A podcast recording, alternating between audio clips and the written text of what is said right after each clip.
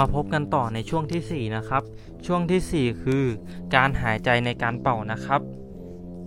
การหายใจปกติของมนุษย์เป็นกระบวนการทางธรรมชาติที่ใช้ลมหายใจในปริมาณไม่มากนักเพราะร่างกายใช้เพียงปอดเท่านั้นแต่การใช้ลมหายใจสำหรับเครื่องเป่าจำเป็นต้องใช้อวัยวะส่วนอื่นเช่นกระบังลมและท้องน้อยนะครับการหายใจที่ถูกต้องก็จะช่วยให้การเป่าดีขึ้นการวางปากให้ถูกต้องเป็นธรรมชาติสามารถคุมสำเนียงและประโยคของเพลงได้สมบูรณ์และที่สำคัญก็คืออวัยวะที่ใช้ในการหายใจได้ถูกใช้ตามธรรมชาติซึ่งขึ้นอยู่กับกระบวนการหายใจเข้าและหายใจออกนะครับการหายใจเข้าที่ถูกต้องไม่ว่าจะนั่งหรือยืนควรอยู่ในลักษณะอกผายไหล่พึง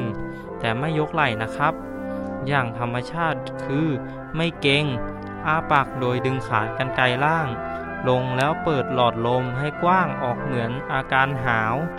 แล้วสูดลมเข้าทางปอดจนเต็มท้องน้อยกระบังลมปอด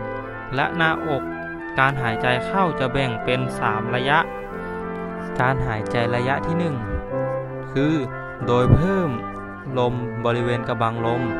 ส่วนล่างอาจจะใช้มือข้างใดข้างหนึ่งแตะบริเวณหน้าท้องโดยใช้นิ้วก้อย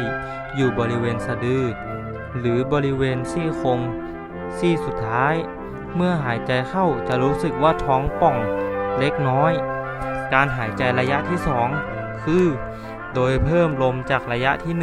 1ลมจะเพิ่มจำนวนมากขึ้นโดยเฉพาะบริเวณกระบังลมส่วนบนเอามืออีกข้างหนึ่งจับบริเวณซี่โครงใต้รักแร้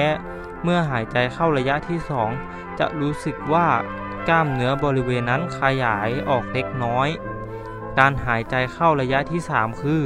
โดยเพิ่มลมให้เต็มปอดจะรู้สึกว่าหน้าอกยกขึ้นเล็กน้อย